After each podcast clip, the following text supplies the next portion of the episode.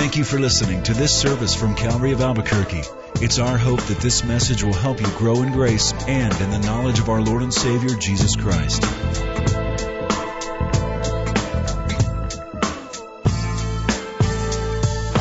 A couple of years ago, my wife and I took a vacation.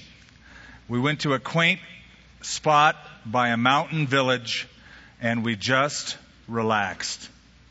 And um, while we were there on vacation, I got into something that I had heard about, but I had never practiced. It's called the nap. Taking a nap. And I found myself in the afternoon taking a nap and sometimes even taking two naps. And I realized I haven't taken enough of these things in my life. And after a few days of this behavior, I found myself breathing differently, walking differently, thinking differently. My thoughts became clear. Creative juices and energy started flowing again. Life was just better.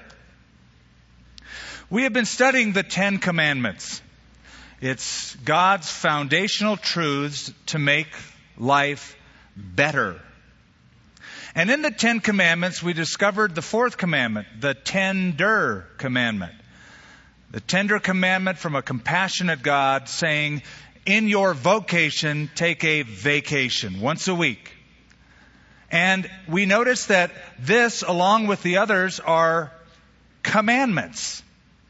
They're not 10 suggestions, not 10 proposals, not 10 great ideas if you'd like to, but they are 10 commandments. And whenever we follow God's commandments, we find ourselves more satisfied, happier, better, because holiness is always the key to happiness.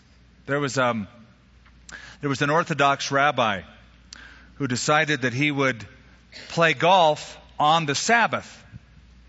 So there he was playing golf on the Sabbath, and the angel Gabriel saw it, and he told God, as if God didn't know. So we got a rabbi playing golf on the Sabbath day. I suggest we strike him dead with lightning.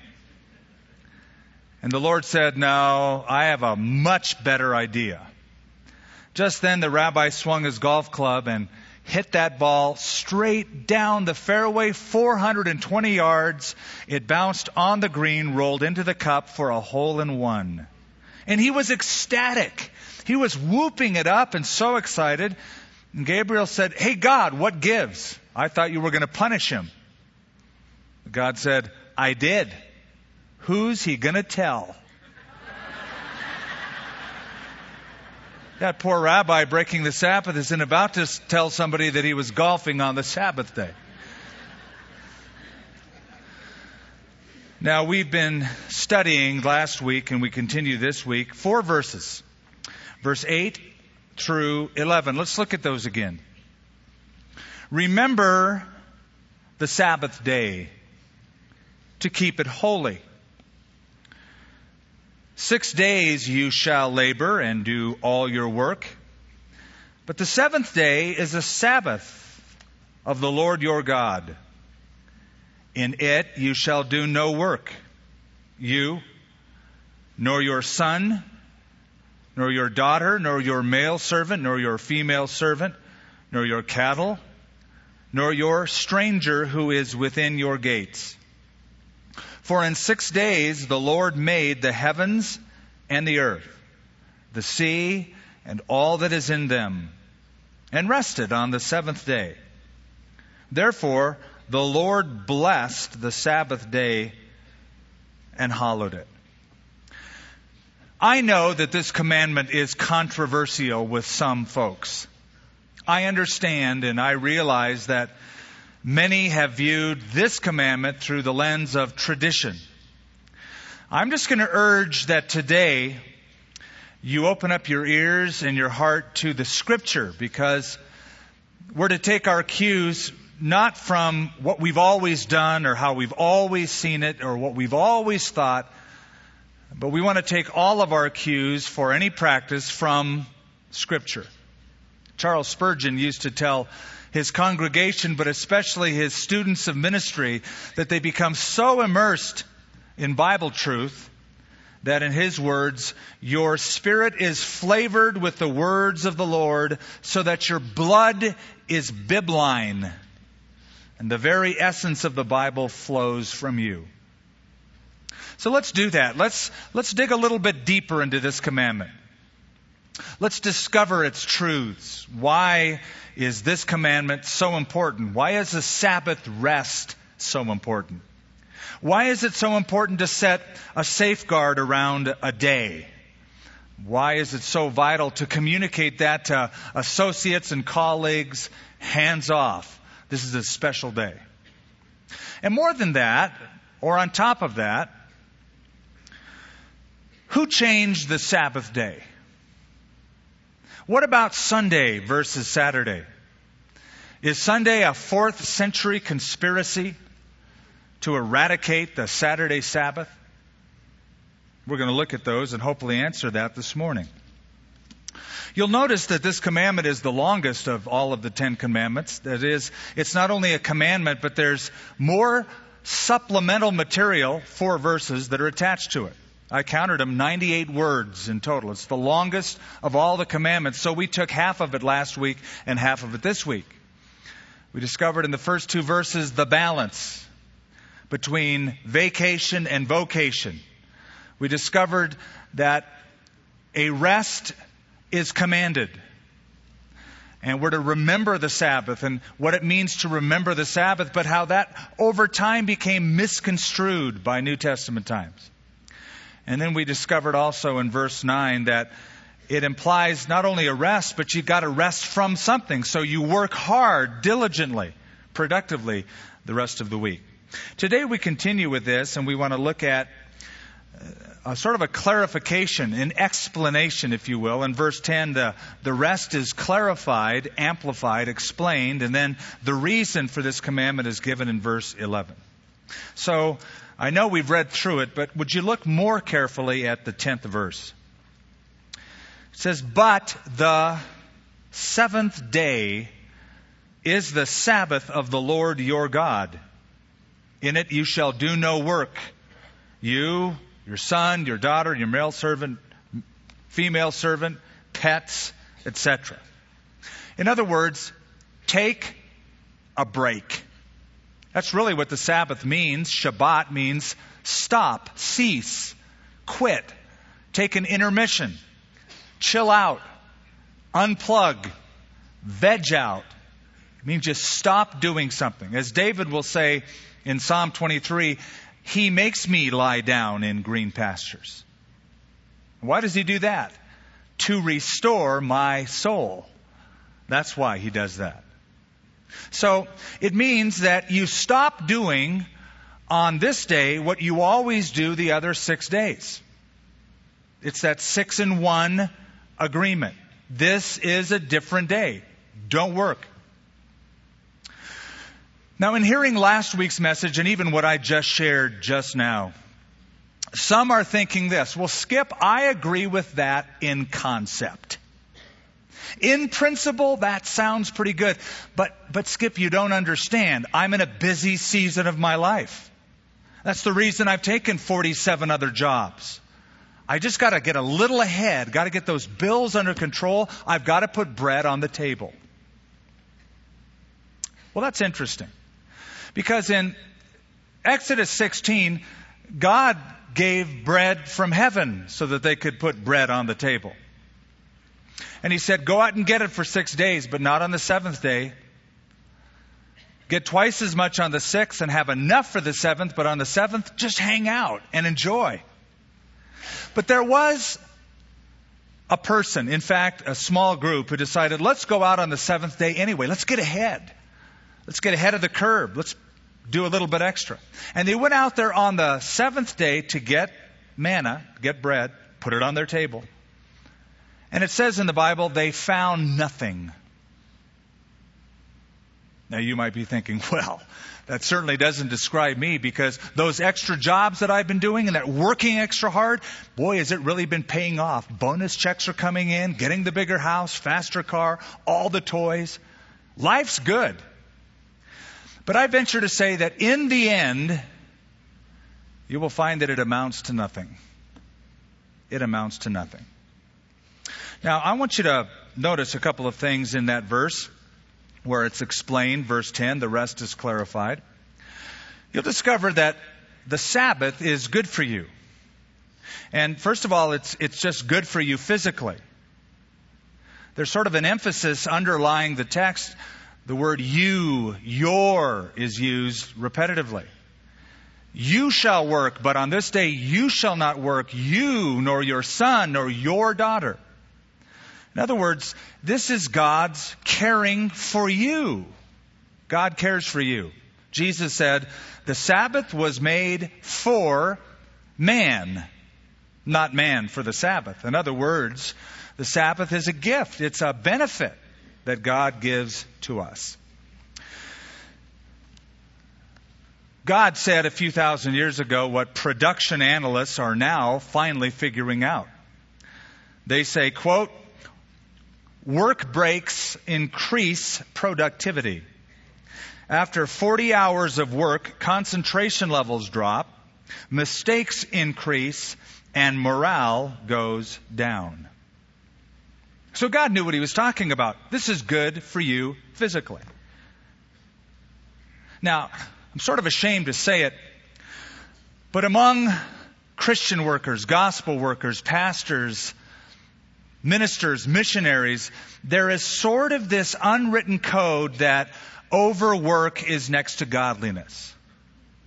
And I've heard this statement that I'm about to make from more than a few. It goes like this I'd rather burn out for God than rust out. Ladies and gentlemen, that's stupid. Think about it. Either way, you're out. Whether you burn out or rust out, you're out. Isn't the whole point to stay in? And the reason God put this commandment in the ten is so that you'd stay in and not get out, burn out or rust out. And the way you stay in is take time off so that when you get back in, you'll last longer. And even the Lord Jesus knew this and practiced it. There was a time that the disciples came to Jesus in Mark 6. We read, the apostles gathered around Jesus and reported to him all they had done and all they had taught. Then, because so many people were coming and going, that they did not even have a chance to eat, he said to them, Come with me by yourselves to a quiet place and get some rest. That's the Lord Jesus Christ. Hey, boys, you're doing great work, great preaching. Go take a break, get some rest. So, renewal and restoration are not luxuries, they're necessities. Taking a day off, taking a vacation off, isn't carnal and sinful. It's Christ like and spiritual. So the Sabbath is good for you physically. Something else to notice in verse 10 the Sabbath is good for you relationally. Notice, you take it off, your son, your daughter, your employees, maid servants, male servants, all those that are attached to you relationally because the Sabbath is good for you relationally. A lot of articles have been written about what Americans have been involved in the last several years, the rat race. And uh, one such article is from a Scientific American. The author is Urie Bronfenbrenner, who writes, the demands of a job that claim meal times, evenings, and weekends, as well as days, trips and moves necessary to get ahead or simply to hold one's own, the increasing time spent commuting, entertaining, going out, meeting social and community obligations, all of these produce a situation in which a child often spends more time with a passive babysitter than with a participating parent. You know, I have talked to a lot of parents throughout my ministry, and I've seen parents from young parents all the way to aged and dying parents, my own included. It's interesting, I have never yet heard a parent at the end of his or her life bemoan spending too much time with their children. I've never heard of a parent on a deathbed going, one regret I have is I spent too much time with my kids. I gave too much of my time to my family. Now I've heard a lot of regrets on the other side. Not enough time, not enough quality or quantity time. And when you live life at full bore, something's got to give. And you know what usually does give? Relationships. Relationships. There was a young man being sentenced to a state penitentiary for a crime. The judge knew the boy since he was a little kid. And the judge knew the boy's father. In fact, the boy's father was a famous lawyer who had written the classic book, um, a, a, a legal scholarly work. But he was a very busy man. The judge knew that too.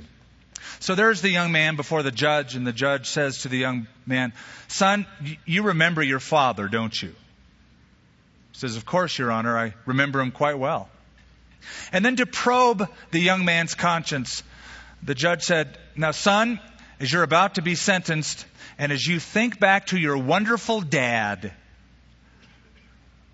what memory comes up most clearly to you? And there was a long pause.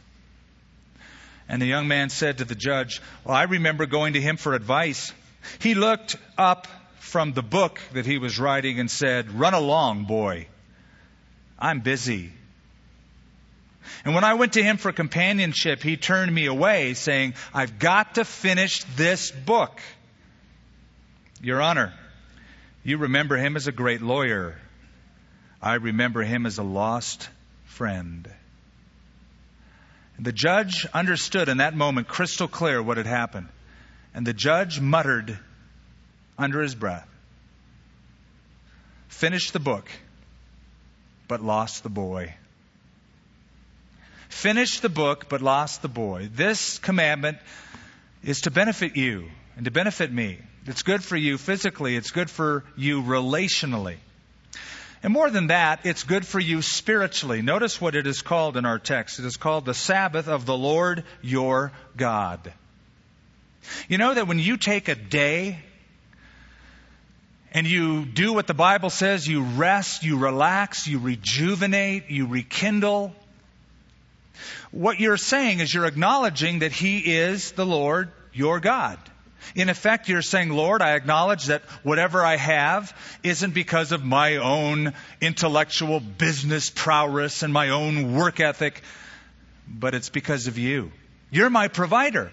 And I'm going to prove that to myself and to my family by honoring you. And you know how you prove it? By stopping. By stopping. Because if you don't, in effect, what you're saying is that you worship yourself, not the Lord your God. It's all pride.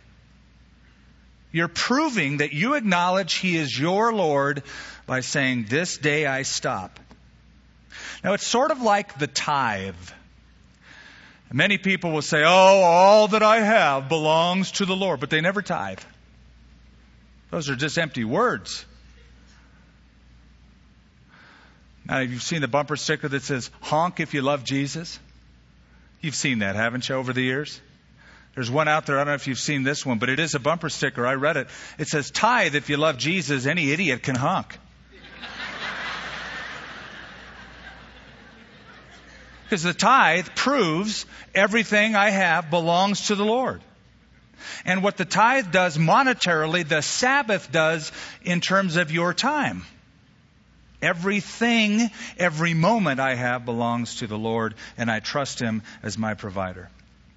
So this rest is explained and clarified in verse 10. Now the reason for the whole commandment is given. Verse 11. Here's why you're to do it.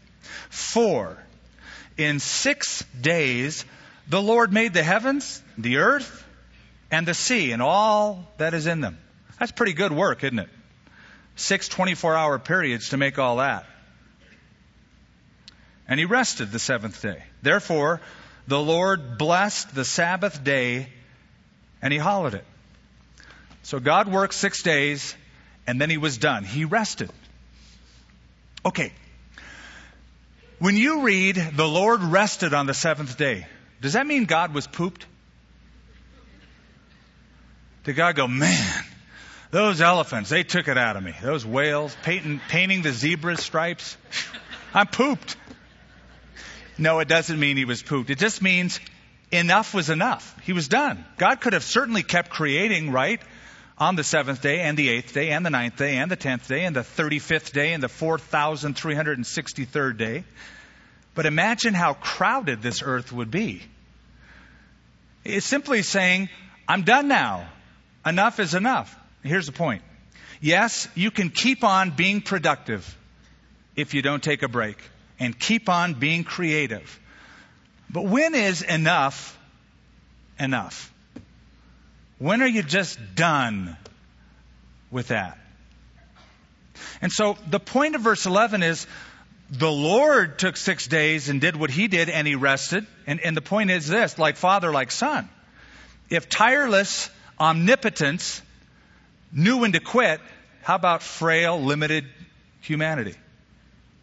Enough is enough. God could have made other worlds. God could have populated other planets. There's no indication in the Bible that He did. He stopped. And one of the hardest things to do is to stop. One of the hardest things to do is to practice Psalm 46, which I think beautifully sums up the purpose of the Sabbath. It says, Be still and know that I am God. That's what it is. Be still and know that I am God. So the Sabbath is more than just stopping work, but starting worship. It's where you're still enough to realize and to honor the Lord your God. Eh, you call it a day of holy leisure. Holy leisure. The idea is more than just rejuvenation of the body, but the renewal of the spirit, the revitalization of the soul.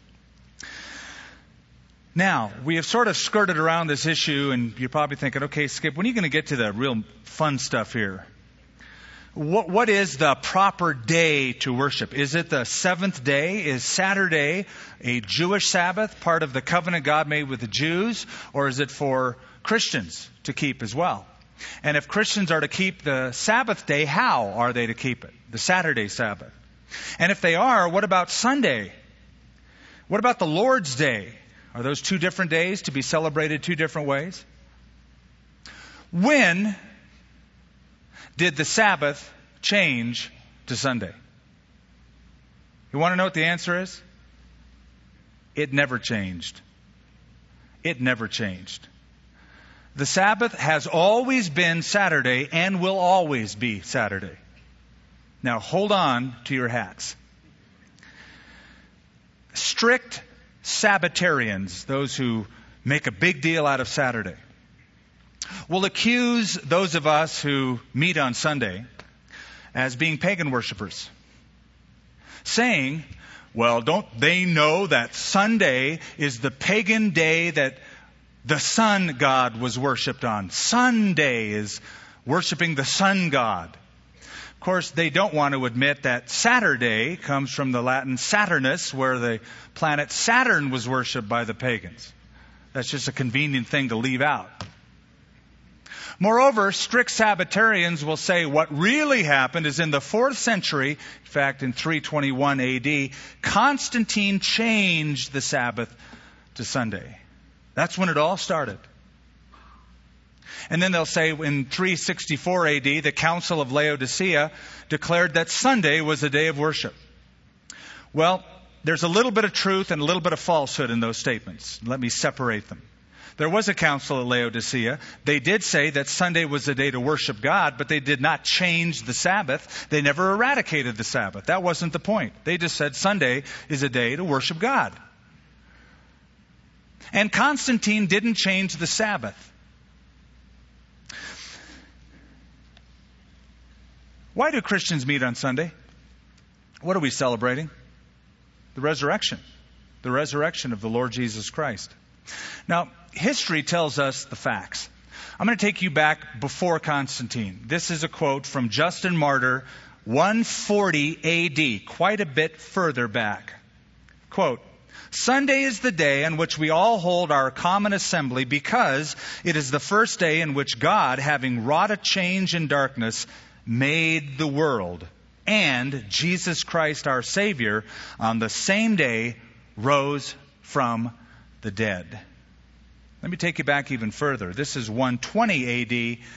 The epistle of Barnabas, who was an Alexandrian Messianic Jew, quote, we keep the eighth day with joyfulness. The eighth day being the first day, because there's only seven. Eight is the number of new beginnings, or the start of the week again. We keep the eighth day with joyfulness, for on that day, that is when Jesus rose again.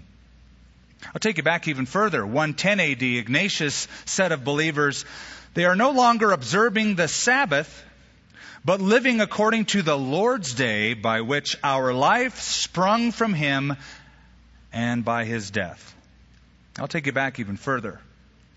There was a document circulating between 90 and 80 AD called the Didache. The Didache. Was the, dubbed the teaching of the 12 apostles, in which it is written, on the day of our Lord's resurrection, which is the Lord's day, we meet more diligently.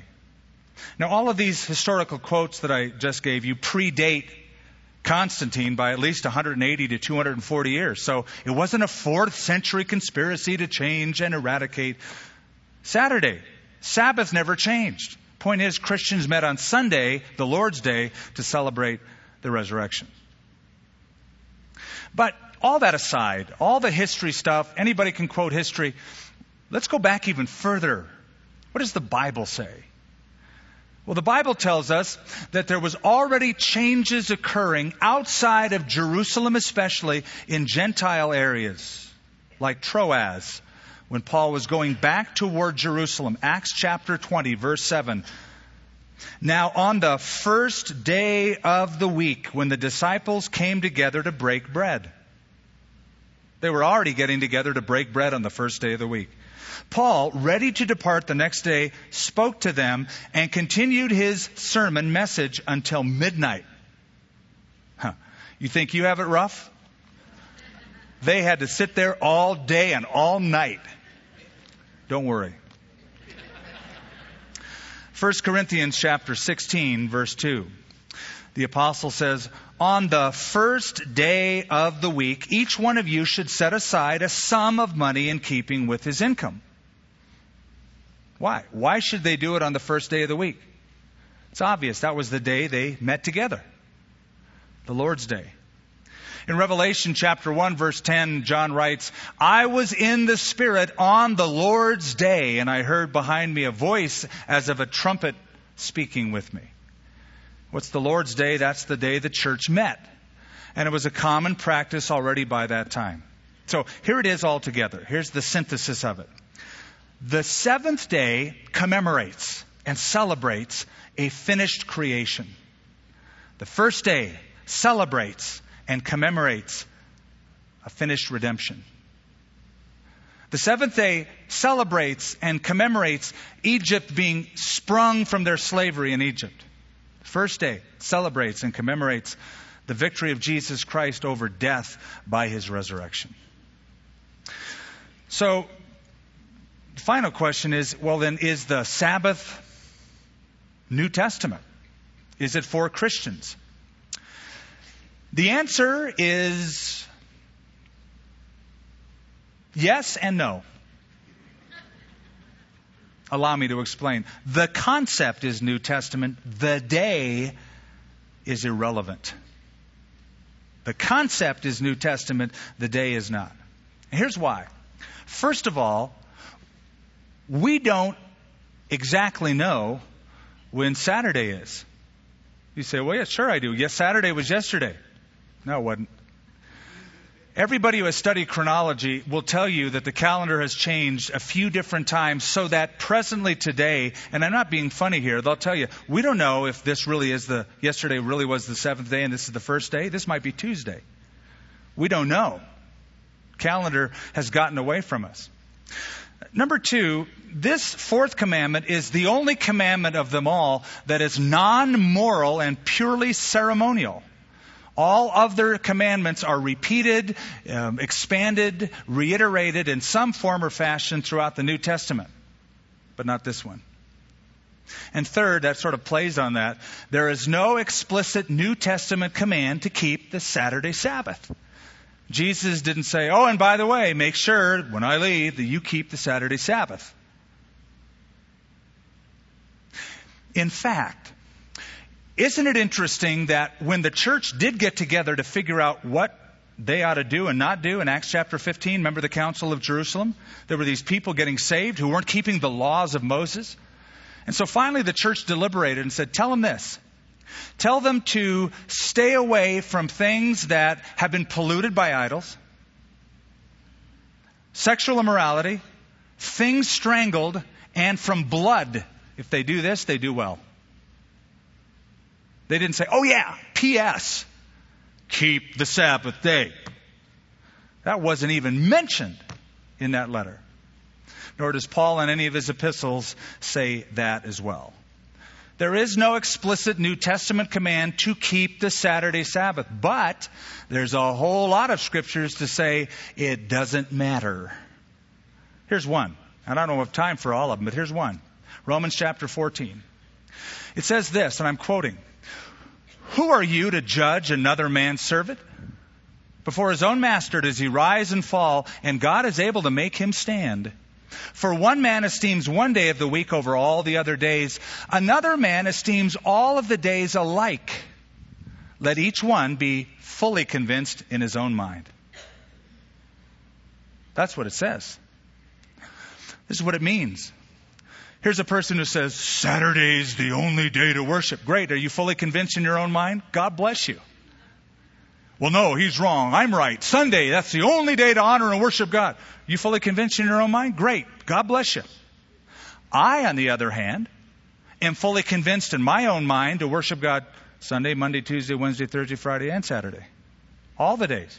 To me, they're all alike. Since I don't know what day is today, the calendar has changed. I'll worship God every day. That's what I'm fully convinced in my own mind. Now I'm going to have you turn and we'll close right here with this one text of Scripture. Turn with me to Colossians chapter 2. New Testament. Begins with a C. Now I know you know where it is. Colossians chapter 2. Would you turn there with me and we'll, we'll close here. As you're turning there, Paul is saying, look, Jesus Christ died on the cross. He is the preeminent one He's the one who holds all things together. He's the one who fulfills all things.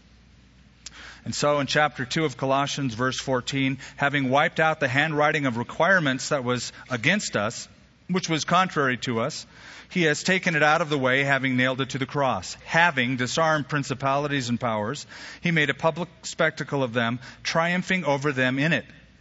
So, here's the conclusion. So, let no one judge you in food or in drink or regarding a festival or a new moon or what? Sabbaths. So, I believe that. Somebody wants to lay a trip on me about Saturday, I won't let them judge me. I don't receive it. Get mad all you want. I don't receive it. I won't let you judge me when it comes to Sabbaths. Now, this statement cannot be said of any of the other commandments. He didn't say, let no man judge you when it comes to murdering people. Because that's really not the big issue. Or let nobody judge you when it comes to committing adultery. But here it says, don't let anybody judge you when it comes to the Sabbath, and here's why. Look what it says in the next verse. Which are a shadow of things to come, but the substance is of Christ. The Sabbath is a what? It's a shadow. Shadow of what? The real thing. And that's Jesus Christ. If I came home in the evening and I stood there in the driveway and my my body cast a shadow by the sun on the driveway. How weird would it be for someone like my wife to come up to my shadow and saying, I'm so glad you're home. And start hugging the shadow. I'd say, uh, over here, the substance is here. That's just the shadow. The real rest, the Sabbath rest, according to Hebrews chapter 4, is Jesus Christ, not the day. Don't adore the day and miss the point.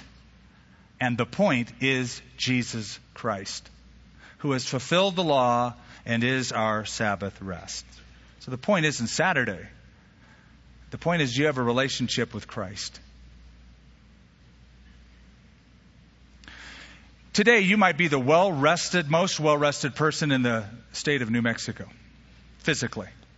You might come here going, Great sermon, I believe it all. In fact, I don't take one day, I take four days off a week. I'm very rested. But if you're physically rested, you might be still spiritually restless because you haven't rested in the finished work of Christ. What a great commandment. Obey it. In the midst of your vocation, take a vacation. Hear about the two guys who were chopping wood. They challenged each other to a contest who much, who could chop the most wood in one day. Both of them went at it from morning till evening. Only one guy took a very short lunch break, but he chopped all day.